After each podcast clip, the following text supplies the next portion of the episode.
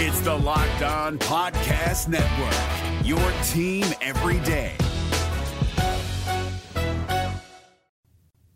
Welcome into Hitting Hard with Jon Chuckery here on Locked On Sports Atlanta. Today on the show, PFF's maybe not so bold predictions, no real surprise, and Ronnie's year in perspective. It's all next. It's Hitting Hard with Jon Chuckery, Locked On Sports Atlanta. This is Hitting Hard with Jon Chuckery, part of Locked On Sports Atlanta. And it starts now.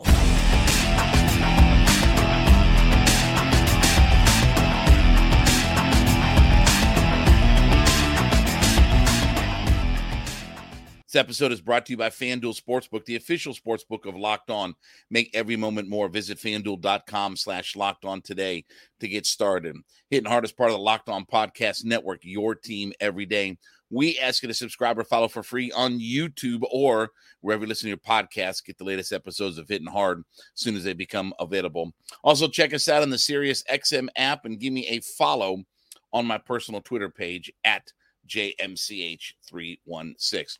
So I've been kind of waiting for this article from Pro Football Focus because they were going around to each of the divisions across the AFC and NFC and offering up every team's three bold predictions right and i was waiting for the nfc south to pop up and and see what they had uh, in store for it and uh lo and behold yesterday the nfc south popped up and again the atlanta falcons listed uh, in here. So here's the three bold predictions. Okay. And I don't know how bold that these are, but the three bold predictions from Pro Football Focus for the Atlanta Falcons this year.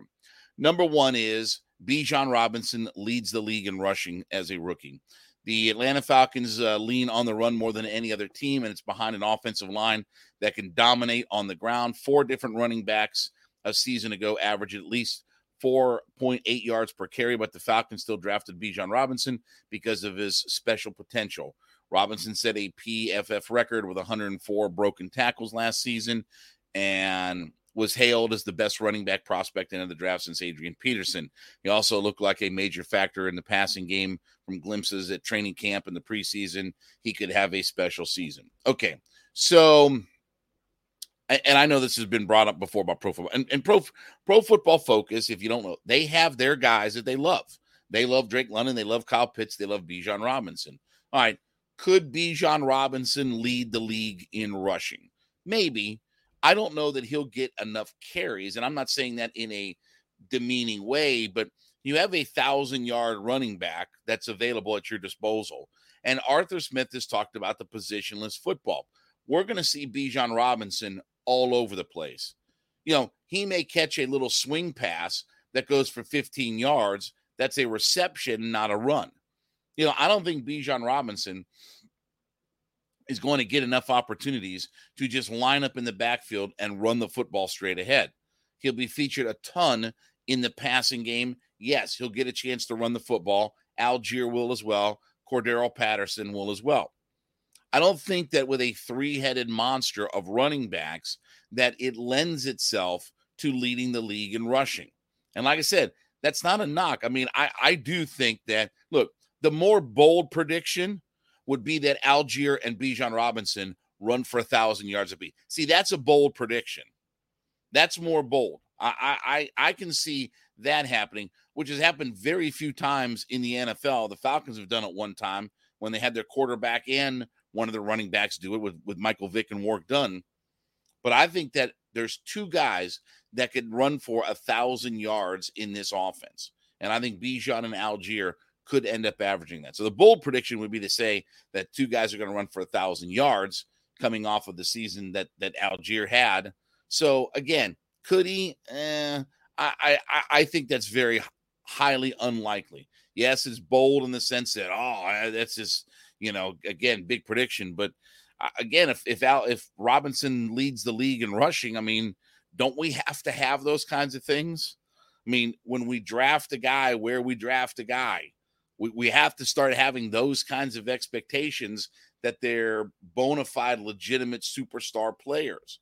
So again, I, I don't think that's such a bold prediction, but okay. I mean, I'll I'll go with that. All right, second part. Falcons are the only team in the NFL to run more than pass.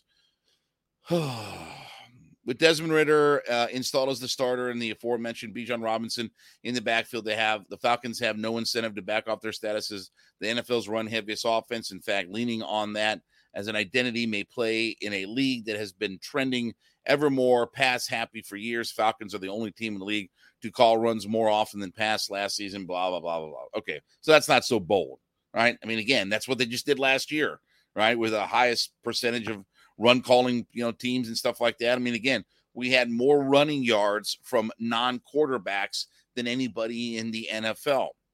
Look, I do think this, though, that this team is going to start finding itself to be a little bit more balanced.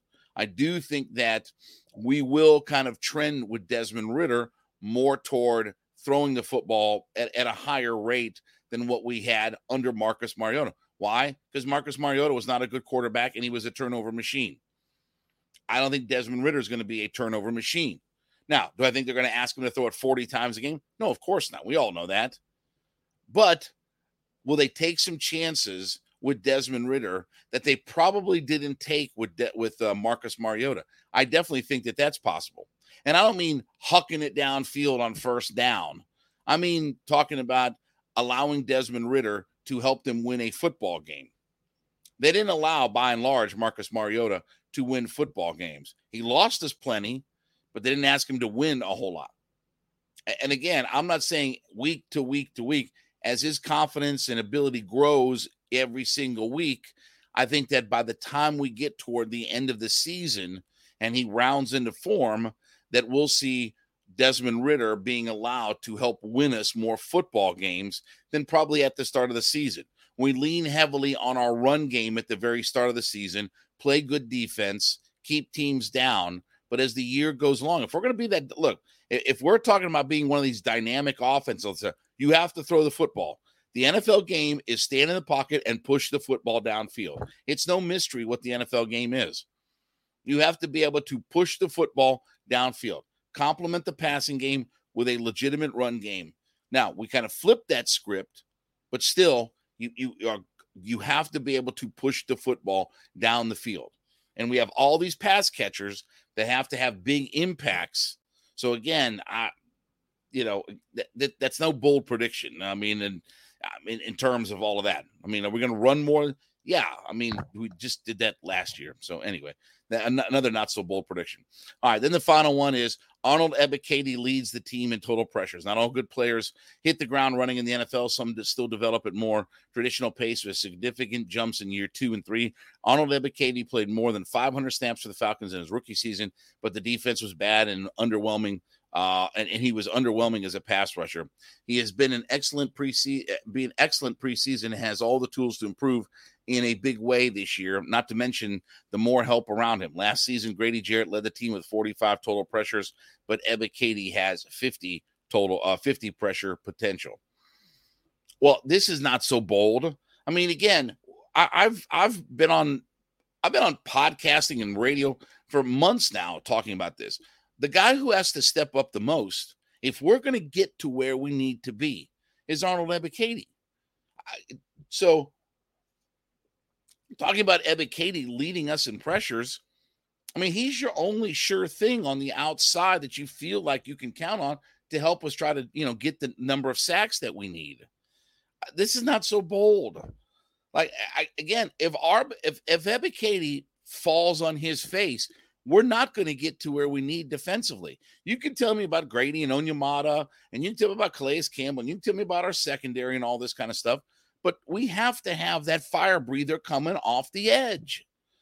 I don't understand what is so difficult about this. What does everybody not understand? You have to have one of those guys in the league. If you're going to be a top tier defense or a or a Super Bowl contending defense or a playoff contending defense, you have to have one of those guys.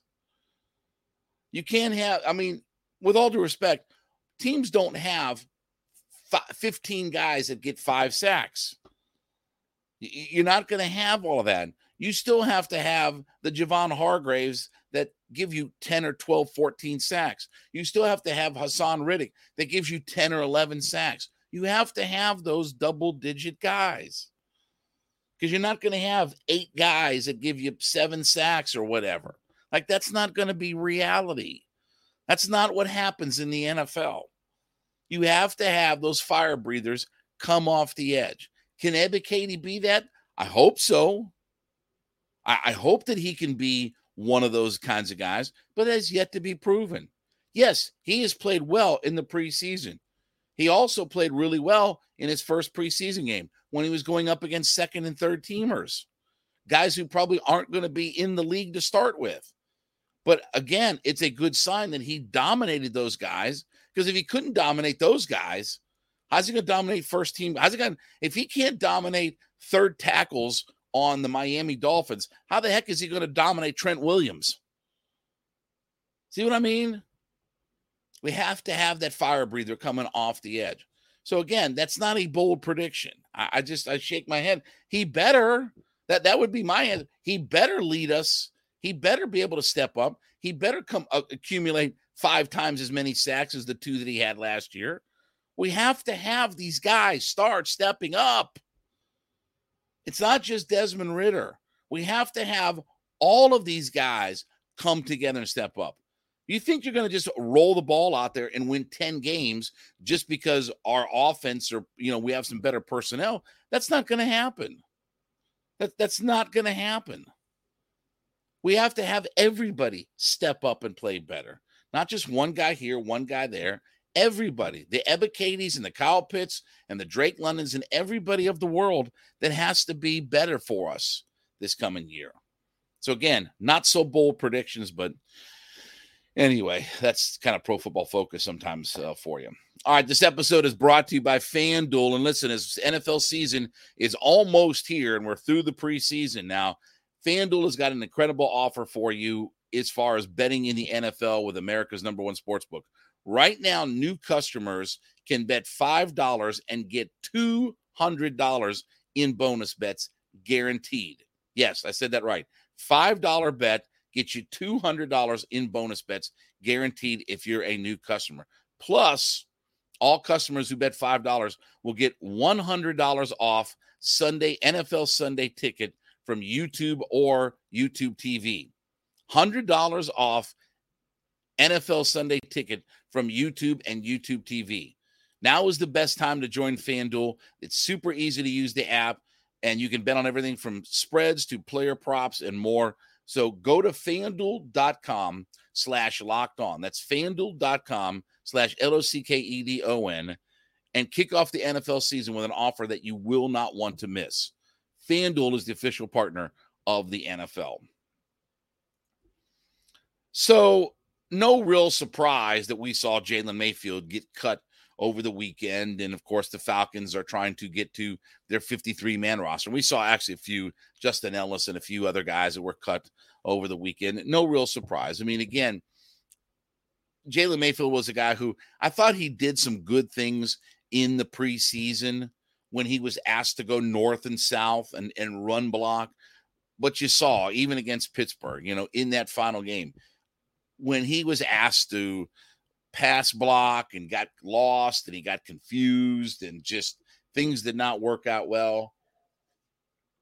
You know, he was run around inside, outside, just again, it, it's just not happening. And, you know, now we look at the first draft from the uh, Arthur Smith, Terry Fontenot regime, and you start looking through the players that are left from that first draft that that they had.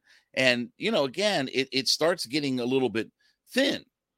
I mean, you know, the, the reality, I mean, look, th- this whole draft class is based upon Kyle Pitts and Richie Grant because Jalen Mayfield is obviously gone.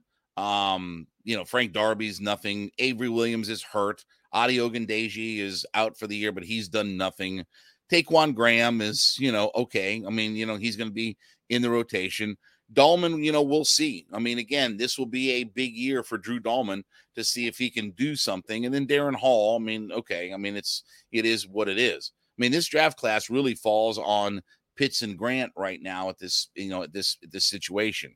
Now, again, we talked about this on Friday.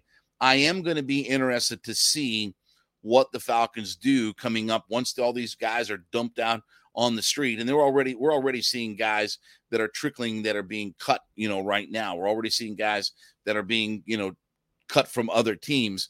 I am going to be very curious to see if okay, we're losing Mayfield and some of these guys that, you know, are they going out and trying to find us another offensive line? Are they trying to find us whether a trade or what have you? You know, more than just, hey, this guy was cut off a roster because he was no good. Let's bring him in. No, I mean, I'm talking about legitimately trying to make a trade for a guy. Because say what you will about Mayfield, but he is a third round pick. And you felt like, okay, can we get something out of him? Even if it was a, a swing tackle or a backup offensive lineman, can we get something out of him? And they looked at it and said, eh, we can't get anything out of him. And, and Arthur Smith talked about the idea of, you know, he talked about the idea that, hey, we, we have to do what's best for our football team. And, and I've got no problem with with cutting Jalen Mayfield. Again, I, I I I can't say as I'm overly surprised by it, but it is a third round pick that, you know, in year three, and in given the fact that it's been mostly injuries, uh, that's not that's not necessarily a good sign. So again, no surprise that he is cut, you know, from the team. But if you if you you have to find somebody to help out Bergeron. I I, I just I, I am scared about the idea of Matthew Bergeron and Drew Dalman lining up side by side at that young age, and especially Bergeron having never played the position. I mean, that's the position that Mayfield was thrown in a couple of years ago. Our starter went down, and Mayfield playing out of position was pressed in the action. Now, the, the, the difference is with Mayfield, Mayfield was playing tackle through the preseason that year before he had to play guard. But anyway,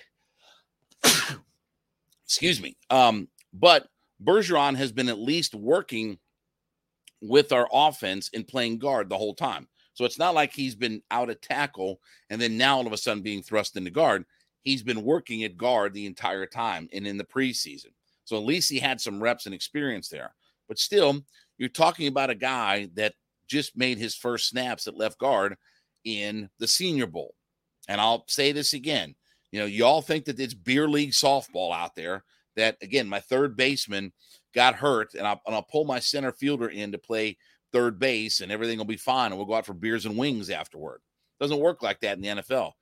I, I don't even care if it's one spot over as far as responsibility goes. Like there's a lot to learn from tackle to guard, even. Yes, guy, yes, Bruce Matthews did it after he played 15 years in the NFL. Then he could move different positions, right? Again, he knew everything there was to know about it. This guy's a rookie, never never having played there. So again, I want to see Terry Fontenot go out and make a deal and figure out what he needs to do to make sure that we don't end up stubbing our toe at left guard. I have confidence in Matthew Bergeron, but I also, you know, no, I need a backup plan. I, I, have seen this before.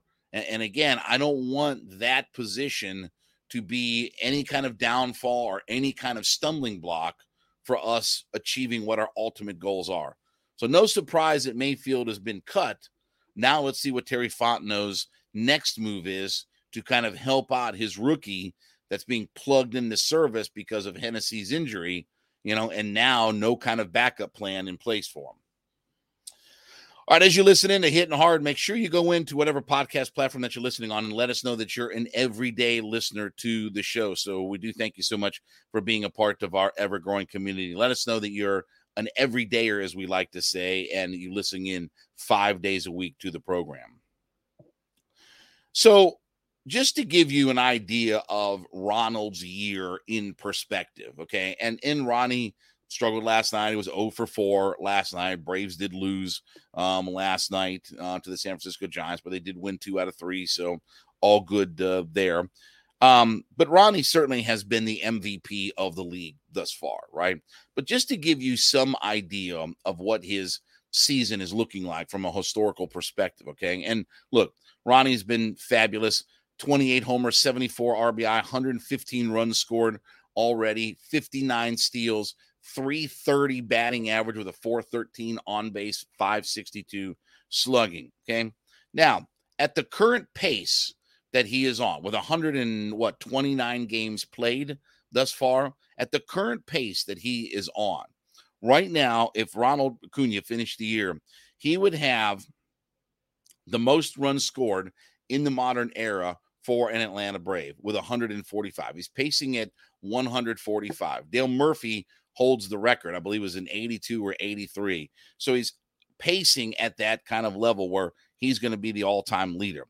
He's also pacing with 74 stolen bases to be the and again, we're we're talking all modern day records. We're not talking Hugh Duffy in 1894. Okay. These are all 20th century and beyond records. So Murphy's got the runs scored record for the Atlanta Braves with uh, I think it was 100 and 130 some odd runs scored in in 83 or what have you. But Ronnie's on pace to blow that uh, blow that number out of the water. But he's also on pace when you look at the idea of having 74 stolen bases, which would also put him first overall. Now, Otis Nixon has the modern day record. And by the way, um, Murphy's number in 83 was 131. So he's on pace to blow right past um, all of that. But Otis Nixon has the modern day stolen base record with 72 in 1991. Ronnie's on pace to break that record as well. He's also on pace for a top 20 season as far as highest batting average in a season and highest on base percentage in a season. So both of those would be top 20 individual marks all time for the Braves franchise. Also, too, the 216 hits that he's on pace for would be the fifth highest total. Now, think about the fact that, again, we've had Eddie Mathews, Chipper Jones, Hank Aaron, Ralph Garr, you know, who was a hitting machine in the early mid 70s. You know, we, we've had these individual big time performances. You know, Davey Johnson had 40 homers at second base in 1973. But when you look, Ronnie's on pace to have the highest number of runs scored, highest number of stolen bases, top 20 batting average, top 20 on base percentage, and the fifth most hits. Those are all, I mean, when you combine all of those things together, and again, he's on pace to, you know, at least be 30 30. And if he can, you know, find a way to get to 40 40, I mean, you know, he, he would be the first Braves player ever to get to 40 40. So again, this whole season for Ronald has been remarkable. Even when you look at historically the seasons that, and I've brought this up before, is that is Ronnie having the best season for an outfielder in Braves history? And again, we've seen We've seen Gary Sheffield and Chipper Jones have monster seasons in the outfield. We've seen, obviously, you know, again, Hank Aaron is a guy who's the gold standard for seasons in the outfield. And,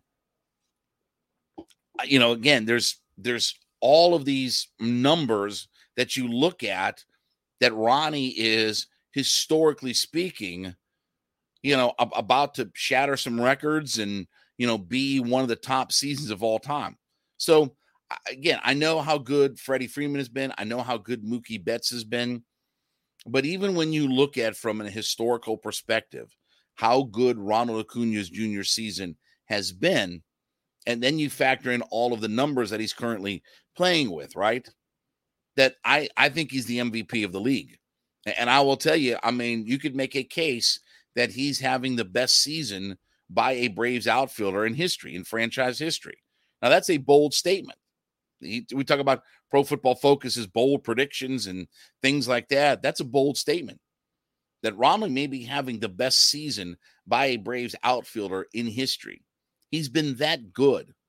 And he's been and and again, everything has amped itself up.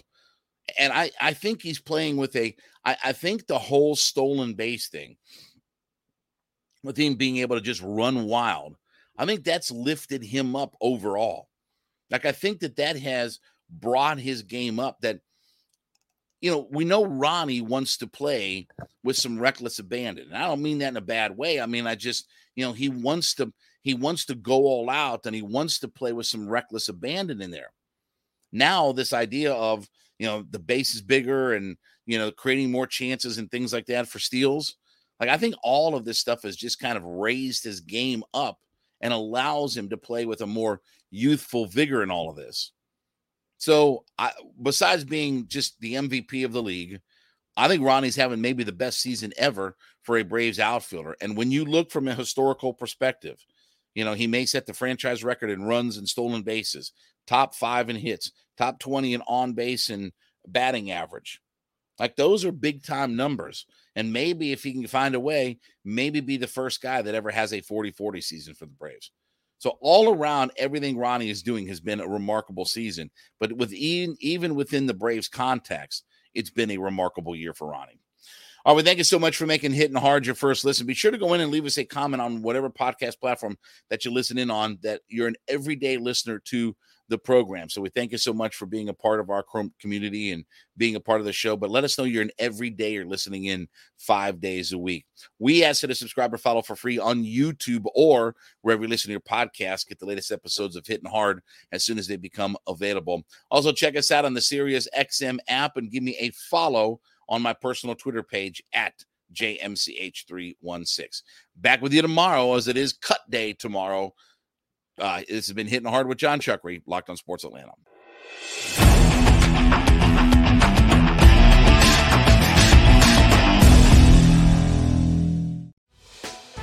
Hey, Prime members, you can listen to this Locked On podcast ad free on Amazon Music. Download the Amazon Music app today.